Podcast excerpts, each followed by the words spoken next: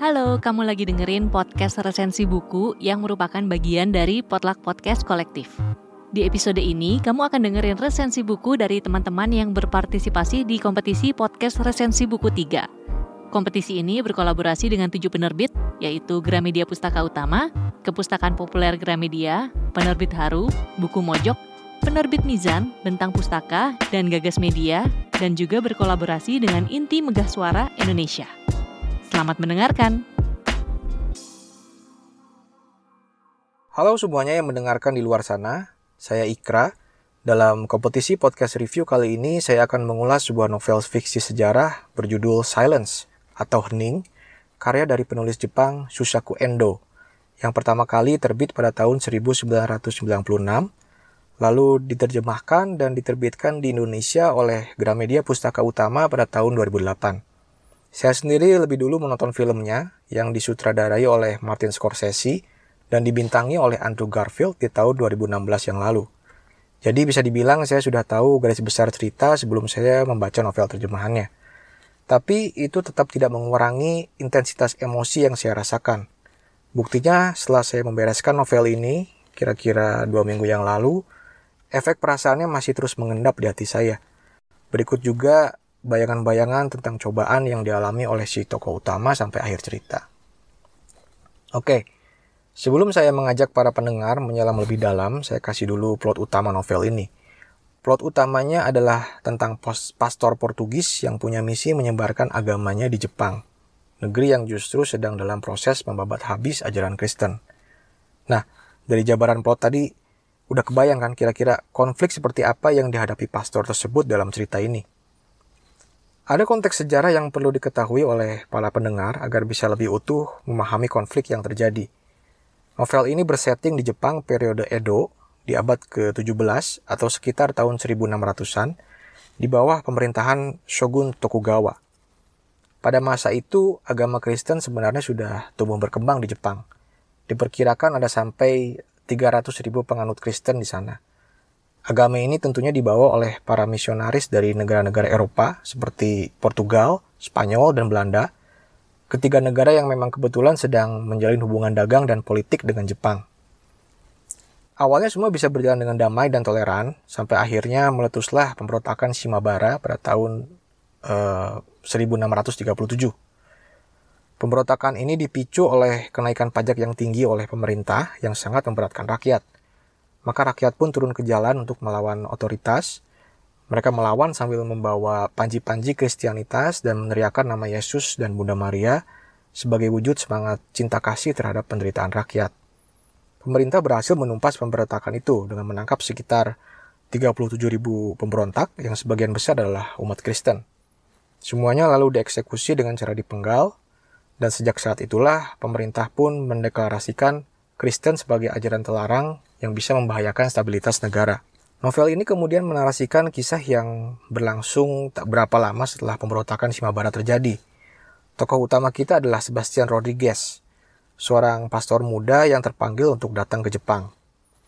Di Jepang sendiri uh, sudah muncul kelompok masyarakat yang disebut Kakure Kirishitan atau Hidden Christian atau umat Kristen yang menjalankan agamanya secara sembunyi-sembunyi.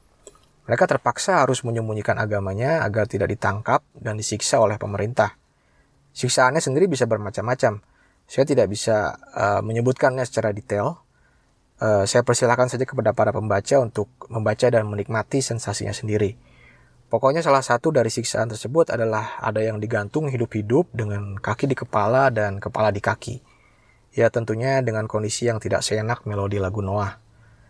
Pemerintah menawarkan dua opsi sebenarnya kepada umat Kristen. Murtad atau mati. Kalau masih pengen hidup, orang-orang Kristen harus menginjak fumie atau sebuah plakat batu dengan ukiran wajah Kristus atau Bunda Maria sebagai bukti kalau mereka sudah menyangkal agamanya. Tapi kalau menolak murtad, yaitu tadi, kaki di kepala, kepala di kaki. Situasi di Jepang tidak menyurutkan tekad dari Sebastian Rodriguez buat datang. Padahal pemimpin, gereja sudah sempat melarang Sebastian pergi karena Jepang adalah tempat yang sangat kejam bagi umat Katolik. Namun ia mengolah larangan jadi tantangan, setidaknya untuk membuktikan dua hal. Pertama, bahwa Tuhan pasti selalu berada di pihaknya, dan kedua bahwa desas-desus tentang mantan mentornya yang murtad karena tak tahan disiksa tentara Jepang adalah bohong. Ya, ada satu pastor senior di sana yang sudah datang sebelum Sebastian, yang menjalani siksaan bertubi-tubi, lalu dia menyerah, menginjak fumie, dan meninggalkan agama Kristen. Tekad baja Sebastian memang luar biasa. Saya pun berada di pihaknya saat dia memutuskan siap menghadapi segala rintangan yang ada di Jepang. Dia berlabuh di desa Tomogi dan disambut bak malaikat yang turun dari langit. Para warga desa itu sudah lama sekali merindukan kedatangan pastor untuk membimbing setiap ritual keagamaan yang dijalani. Tapi seiring waktu, masa bulan madu Sebastian dengan Jepang berubah jadi neraka dunia ketika penguasa mengetahui keberadaannya dan menangkap Sebastian sebagai tawanan. Maka dimulailah hari-hari panjangnya yang penuh dengan siksaan batin untuk mempertahankan keimanannya. Sebenarnya Sebastian tidak mengalami siksaan fisik, bukan dia yang disiksa bertubi-tubi, tapi para jemaatnya. Dan Sebastian dibiarkan menyaksikan semuanya dengan syarat bahwa dia bisa menyelamatkan mereka kalau dia mau meninggalkan agamanya. Ini adalah strategi baru yang diterapkan oleh pemerintah Jepang karena mereka tahu kalau seorang pastor pasti akan rela mati sebagai martir dalam kondisi apa pun. Tapi kalau jemaatnya yang disiksa, menurut mereka pastor akan lebih mudah luluh dan ditaklukkan. Kebayangkan konflik jiwa seberat apa yang digeluti oleh Sebastian sendirian. Cukup jelas bagi saya bahwa tema utama yang diangkat oleh Susaku Endo di novelnya ini adalah tentang kenyataan versus iman Ujian keimanan terbaik bagi seseorang adalah ketika dirinya dihadapkan dengan kenyataan yang rasanya sangat bertentangan dengan apa yang selama ini dia yakini. Di situ dia harus bisa membuat pilihan dan mengambil tindakan yang lebih dari sekedar untuk memuaskan batinnya saja. Apalagi kalau dia juga sudah terlanjur menghakimi bahwa kenyataan yang terjadi ternyata tidak sesuai dengan skenario Tuhan. Tapi ya, siapa yang tahu tentang skenario Tuhan? Manusia mana yang tahu tentang skenario Tuhan? Silence atau keheningan, judul dari novel ini adalah apa yang diterima Pastor Sebastian Rodriguez atas segala pertanyaan dan doanya. Di hari-hari persekusinya yang berat, dia menanti tanda-tanda dari Tuhannya untuk menunjukkan jalan keluar, untuk menyelamatkannya dari kemurtadan dan kematian. Tapi semakin lama dia menunggu, semakin dia sadar bahwa nggak ada mukjizat yang terjadi. Akhirnya, kedua telinganya itu hanya menerima kebungkaman Tuhan, keheningan, silence. Ya, kurang lebih gitulah suaranya. Intinya adalah apa yang dia dengar itu bukanlah suara atau bahasa yang dia pahami. Tapi tenang, Susaku Endo bukan mengkritik Tuhan di novel ini, bukan juga mengkritik agama, terutama lagi agama Kristen. Menurut saya, Endo justru mengajak para pembacanya untuk merenungi kembali konsep tentang keimanan itu sendiri. Dan uh, apa yang digambarkannya pada hakikatnya bukan hanya tentang perjuangan milik umat Kristen semata, tapi juga seluruh agama dan segala keyakinan yang berlandaskan iman. Mungkin tema yang diangkat novel ini memang agak berat ya. Mungkin gak masuk uh, ke selera banyak orang. Apalagi dari tadi ada beberapa kali saya menyebutkan kata siksa yang mungkin sudah uh, menurunkan mood baca buat beberapa orang. Tapi nilai penting dari novel ini adalah efek samping yang ditransfer ke pembaca.